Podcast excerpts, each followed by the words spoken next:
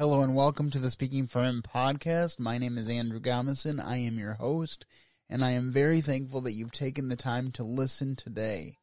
Today I will be sharing with you my review of the recent film Redeeming Love. And it's not often that I share a review of a film that has controversy attached to it, but this one does, and I will dig into it as we move into the review. But first, I want to talk to you about what is going on.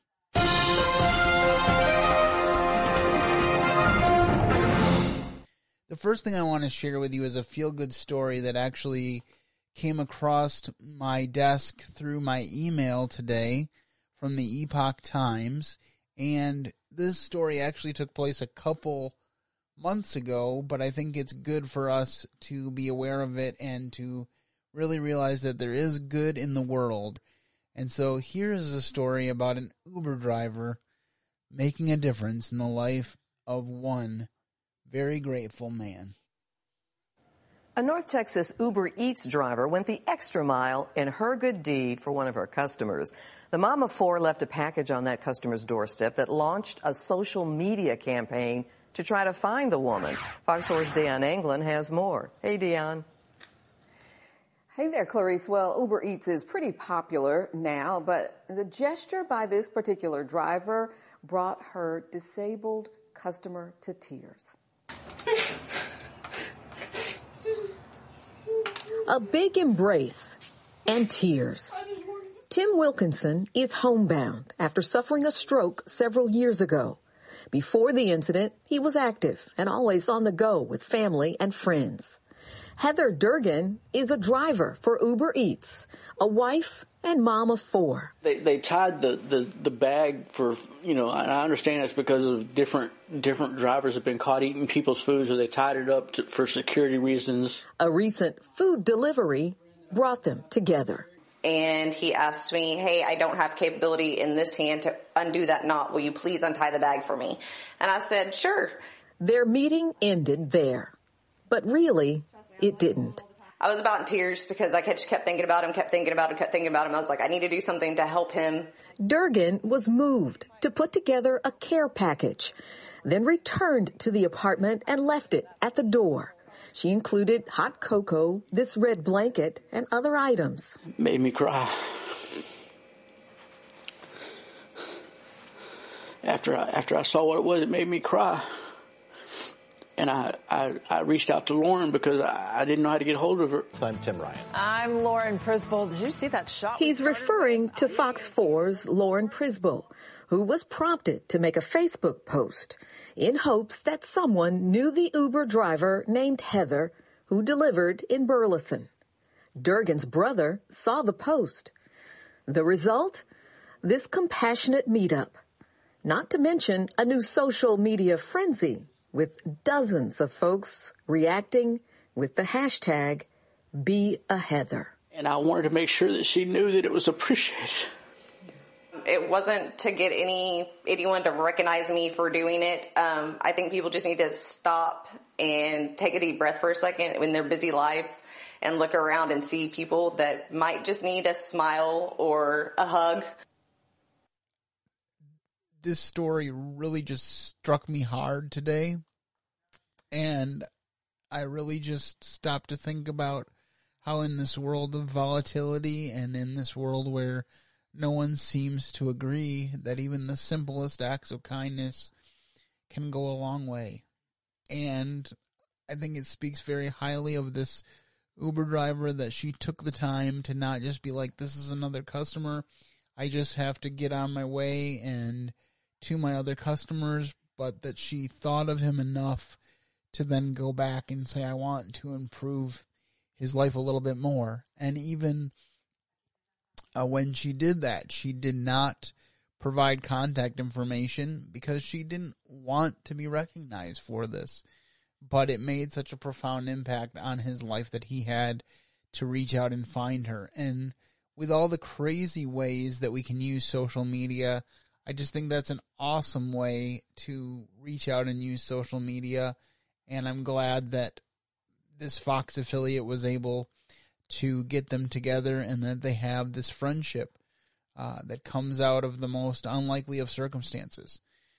I am someone who, as I have been growing up, has always known that my friendships are divine appointments. And I know without a doubt that God put those two people together to encourage one another.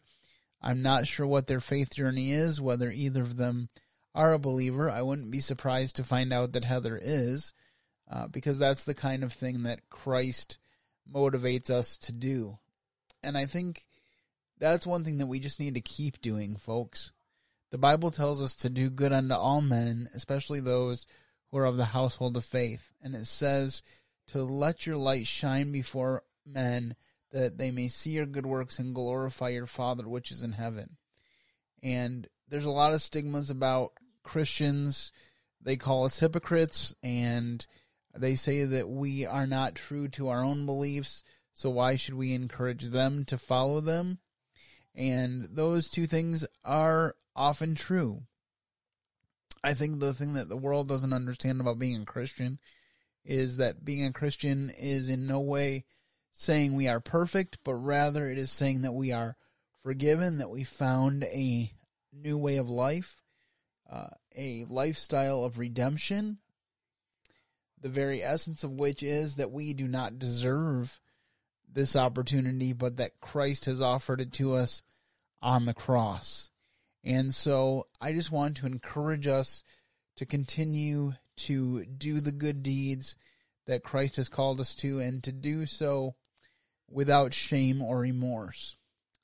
The next thing I want to talk to you about is over the past week, there was a debate between Rebecca Kiesling and a pro choice activist uh, who I don't remember the name of, but Rebecca Kiesling is a product of rape who now fights for the pro life cause as an adult lawyer. One of the biggest things that she fights for is to make sure that rapists don't get custody rights of their children uh, because unbelievably sometimes they do. So she, uh, in in conjunction with her organization Save the One, uh, advocates for a variety of pro life causes. As I said, not the least of which is that these rapists should never get custody of their children uh, because they did not create these children out of love. They did not have a vested interest in these children. These children were the results of heinous crimes. But it's worth noting that it doesn't mean that the children are not valuable. Rather, it just means that the guilty party is the rapist and he should be dealt with accordingly. But the reason that I bring up Rebecca, who, by the way, I have interviewed before on the podcast, is that she was in a debate with this pro choice activist. And during the course of the debate on live TV in a Detroit affiliate uh, newscast, she took allegedly one of the abortion pills uh, because she was celebrating basically that the Biden administration, in association with the FDA, has removed all restrictions to the abortion pill abortions in the sense that it is now allowed for them to be mailed to the recipients. Now, technically, you are still supposed to get a doctor's consultation, but we know that if it's being done by mail, there's a lot less regulation that needs to go on and a lot more uh, deception that can occur. And the abortion industry already is not a very honest industry. And so I was horrified. I actually watched the clip that Rebecca was talking about because she actually called me today and she said, This is an issue and I think you need to be aware of it. So, all that to say that I'm grieving for this young lady who is a self admitted avowed Satanist. So, I would just ask you to pray for her. Again, I, I am not recalling her name. I will make sure I have that info for you next week because I will be having Rebecca back on my show uh, to talk about this important issue and and give some other updates on what's going on in the pro life movement. You know, there's a lot of movement in the direction of life, which is why I think the devil's shaking in his boots and trying to work overtime to make sure that abortion survives and thrives if he can. And why is this so important to the devil? Because he hates human life. Why does he hate human life? Because it's made in the image of God, and he hates God God's image. Remember in the beginning of time he said, "I will ascend to the heavens. I will be like the most high." He wanted to take the place of God, and so he was cast out of heaven for that selfish desire, and he's been wreaking havoc on the human race ever since. In the Garden of Eden, he lied to Eve about the forbidden fruit, and the human race has been suffering ever since. So we will revisit this issue next week, Lord willing, on the Speaking for Him podcast, but I just wanted to make you aware of it.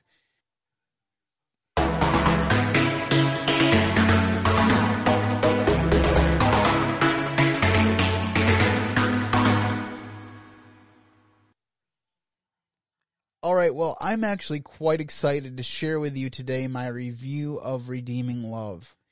And as I was ramping up for this podcast and as I was getting ready to see the film myself, there was quite a bit of debate in different comment sections of stories about the film and reviews, and particularly in an interview that I saw with Francine Rivers promoting the movie, where people were saying this is not a movie that Christians should go see.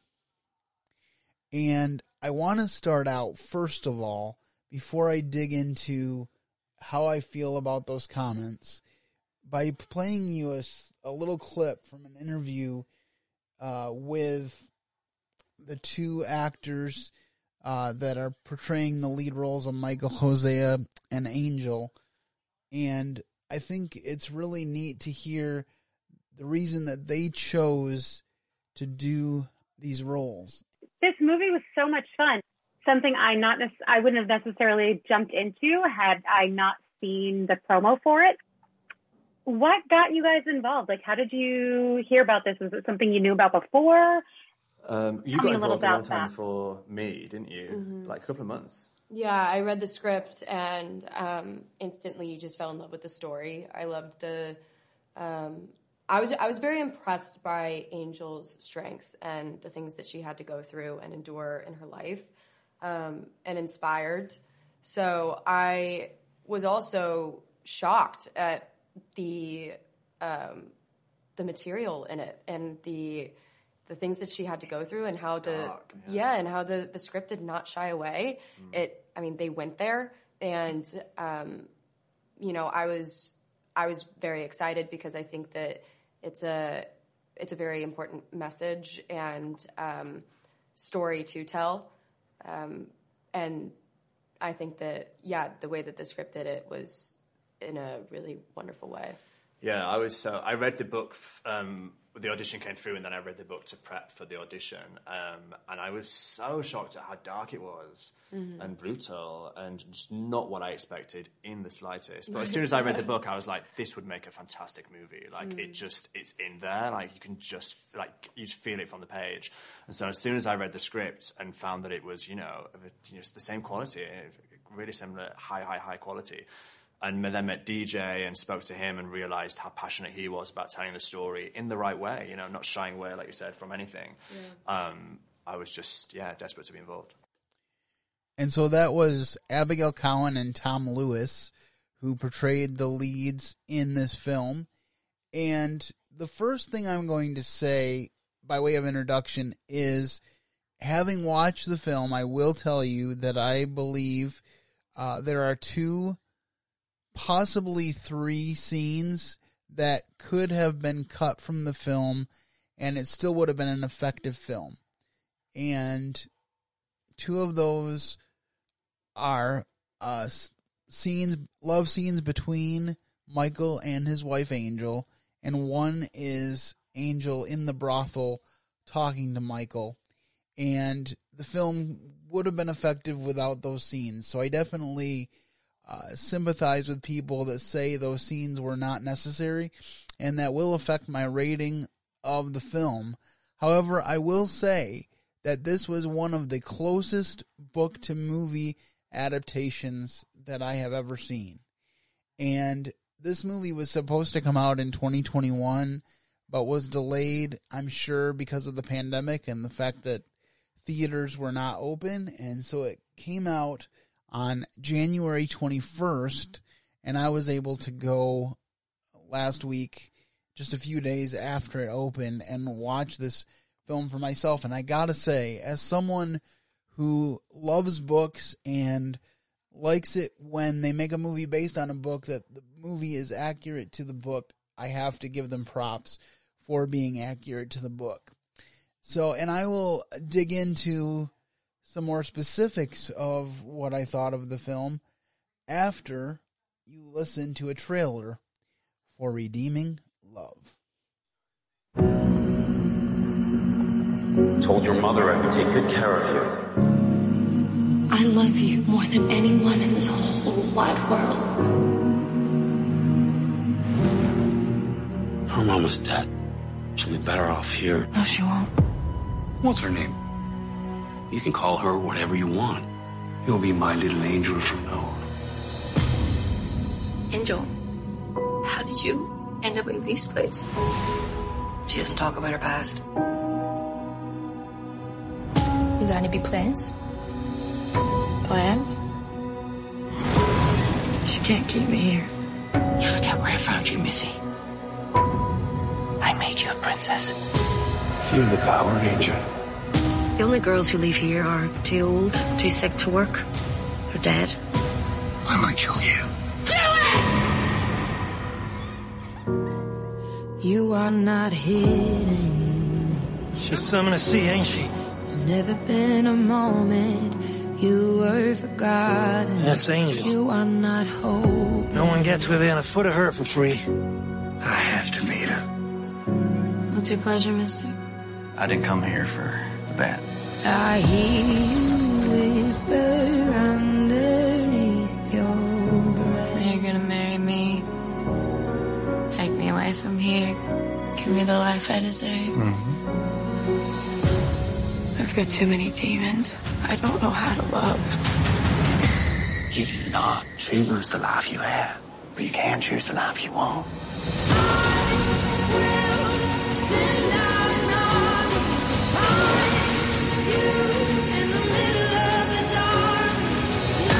Deserves a decent girl, not you. Did you think I couldn't find you?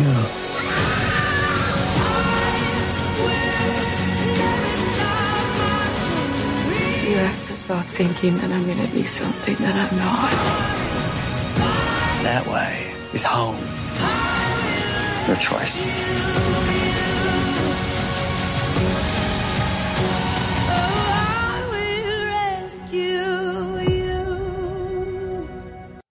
So before I jump into my overall review, I just want to give you a little bit of background on the story.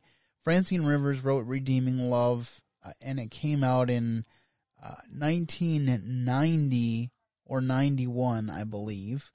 And it was actually her first Christian novel. She had made a living as a secular romance novelist and then came to know the Lord Jesus Christ. She thought that her writing career was going to be over and just kind of laid it on the altar.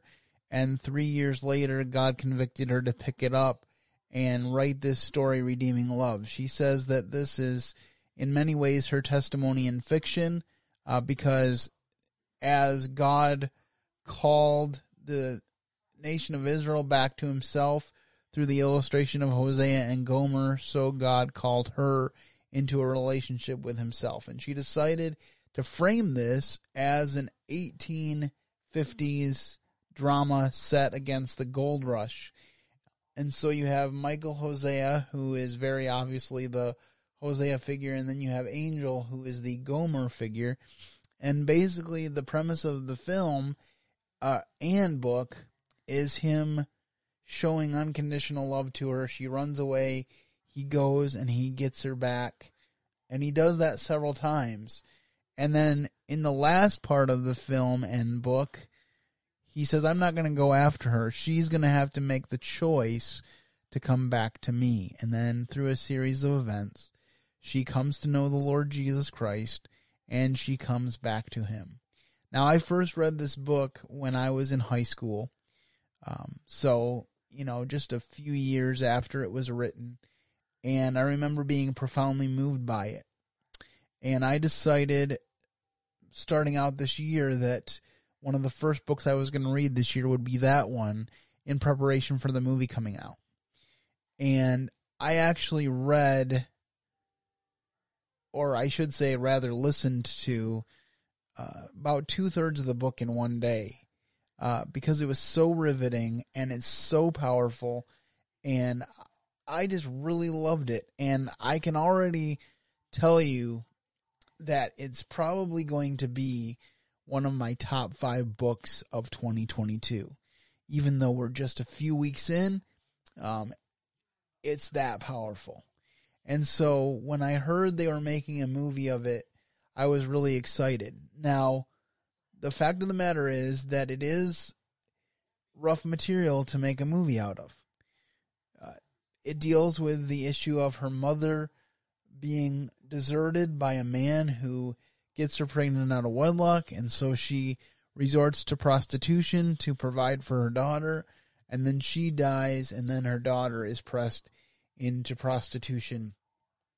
And so she grows up with prostitution being the only thing she knows, and the only way that she can exert any power over anyone is through her body. And she's used to meeting these guys who come and pay top dollar for her services in the brothel called the Palace. Which is a real interesting picture of the way the world is, right?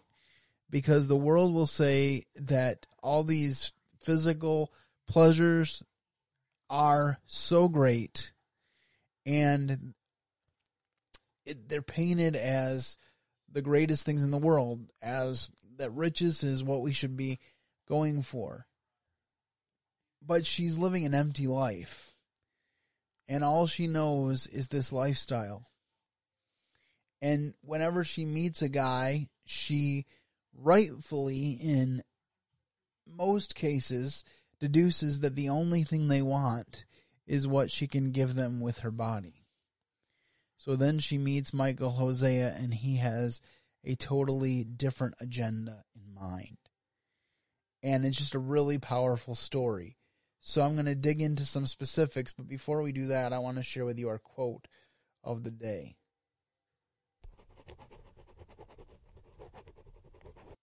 Our quote of the day is Sometimes you have to leave behind what you were born into to become what God meant you to be. And that was from our main character, Michael Hosea. Um, he's talking to Angel after one of the times that he rescued her and he's he's saying your past doesn't define you. Because how often do we do that as individuals? We think that our past defines us. We allow things that have happened to us before to in certain senses determine what is going to happen going forward. And michael's there to assure angel over and over again that he doesn't care about her past basically uh, to summarize, he goes to the brothel, I think, three times to try to convince her to come with him and to marry him. Uh, he pays the full price to be with her, uh, but he doesn't take advantage of the situation. He just talks to her. And it makes her uncomfortable because she's never known what it was like to just receive kindness from a man. And then we see him come back again, and he realizes that she has been beaten up. So he asks her when she is struggling with consciousness if she will marry him, and he says, sure. So he takes her away from there. He goes and finds a preacher, marries her, and brings her back to nurse her back to health. And then she says, Well, once I'm healthy again, I'm going to pay off my debt to you, and then I'm going to leave.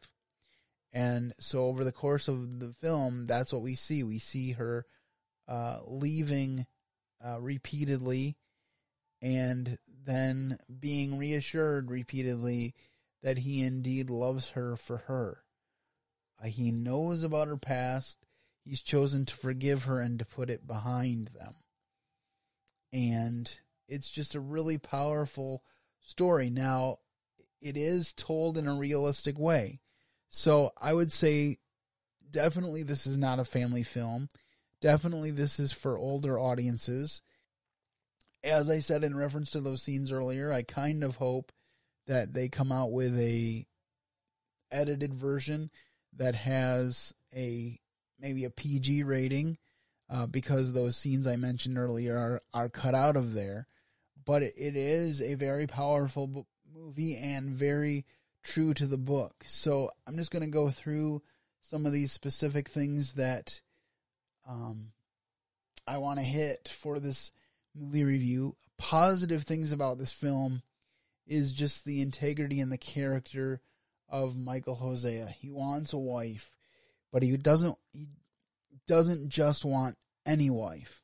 And he asks God to give him the wife that he wants to. And then of course, he's taken aback when he realizes that God wants him to marry Angel.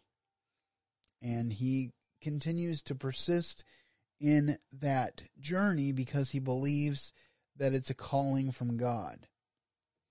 And I just really admire that tenacity.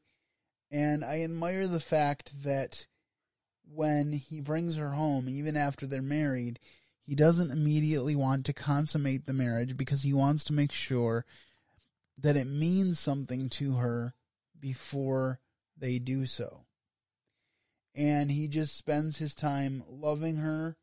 Um, he, he, you know, he takes care of her wounds. He feeds her. He gives her shelter and safety. And she gets better. And as I said, she has this idea that she's going to pay him back and then leave. And the first time that she leaves, there's a particularly powerful scene because he goes after her, and I believe in the book he actually slings her over his horse and brings her back.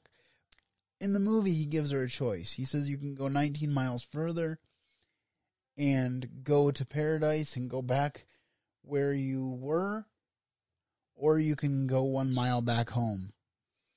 And she decides to come one mile back home, and then he washes her feet. And to me, that was a very powerful thing. I I want to be that kind of man. I strive every day to be the kind of man that loves the unlovable, that has unconditional love for the people around me. If there's anything I want to be remembered for, it's for the fact that God was with me and that I loved people with an unconditional love because that's the love that Jesus has for us. And so I want to share that with others. And so I just really like that. And it's just really interesting to see the journey because you see her start to drop her walls and then little things happen for her to put those walls back up. One of them being that Michael's brother Paul comes back from exploring, let's just say, and sees Angel there, and he knows Angel um, because apparently he has spent some time in the brothels as a way of dealing with the death of his wife. And so he says, I'm going to tell him who you are, and he's going to hate you because of it. Not knowing that Michael knows full well who she is, and he loves her anyway. And so Paul actually plays an integral part in her deciding to leave again. And then, of course, Michael rescues her yet again. So the positive is just that he's the type of guy that I want to be. Um, he didn't expect anything uh, in return. He just wanted to love her and he said, I want to give you a future. Um, that was another powerful scene. And actually, there are a lot of powerful scenes in this movie, but he said, I want to give you a future. And he said, You can't change what's in your past, but you have a, you have a choice to decide what kind of life you want to live. Now, of course, the interesting thing here is that she has to eventually make a decision to follow Christ. And that is kind of at the climax of the movie. So, the negatives. We've talked a little bit about the negatives leading in because of some of the scenes that I referenced. And as I said, um, I, I think like at least three of them could be edited out and you would still have a solid movie. One of the interesting things is uh, one review, I think it was in the World magazine, said the film could be 20 minutes shorter if it cut uh, those scenes out. And yes, it could have been. But my brother and I also talked about the fact that it's based on a book that takes 16 hours to read. So there's definitely some stuff that they could have put in if they had taken that stuff out. The other thing that kind of takes you aback is some of the language in the film. And again, it, it it's kind of interesting because it does lend a certain level of realism to the story. And so I think that's what they were going for. Um, and so when you have a, an evil person, you want to believe they're evil and you want to hate that character. That's the motivation that they were going for in writing these characters the way they were because they want you to be disgusted because the subject matter is disgusting and unacceptable.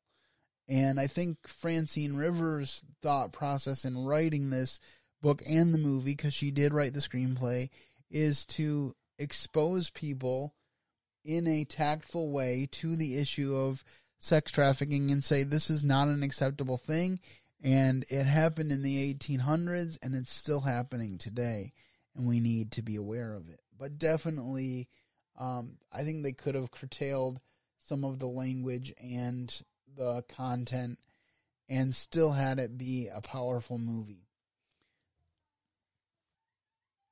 the next thing i want to talk about is the lessons that i took away from the film uh, the first is like I said, the unconditional love of Michael Hosea is the kind of love that I want to have for others.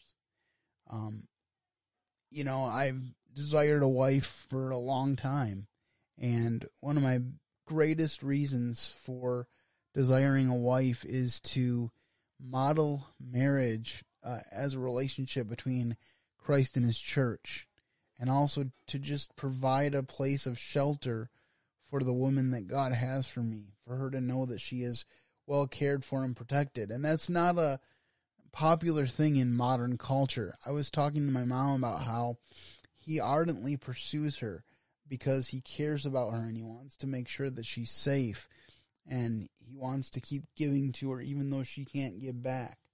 Very similar to the way God pursues us. But if you were to take that story and transpose it into modern day, people would probably call him a stalker because we don't even know how to differentiate in our modern culture and especially in our worldly culture between stalking and genuine care and concern. And so that is one observation that I would make.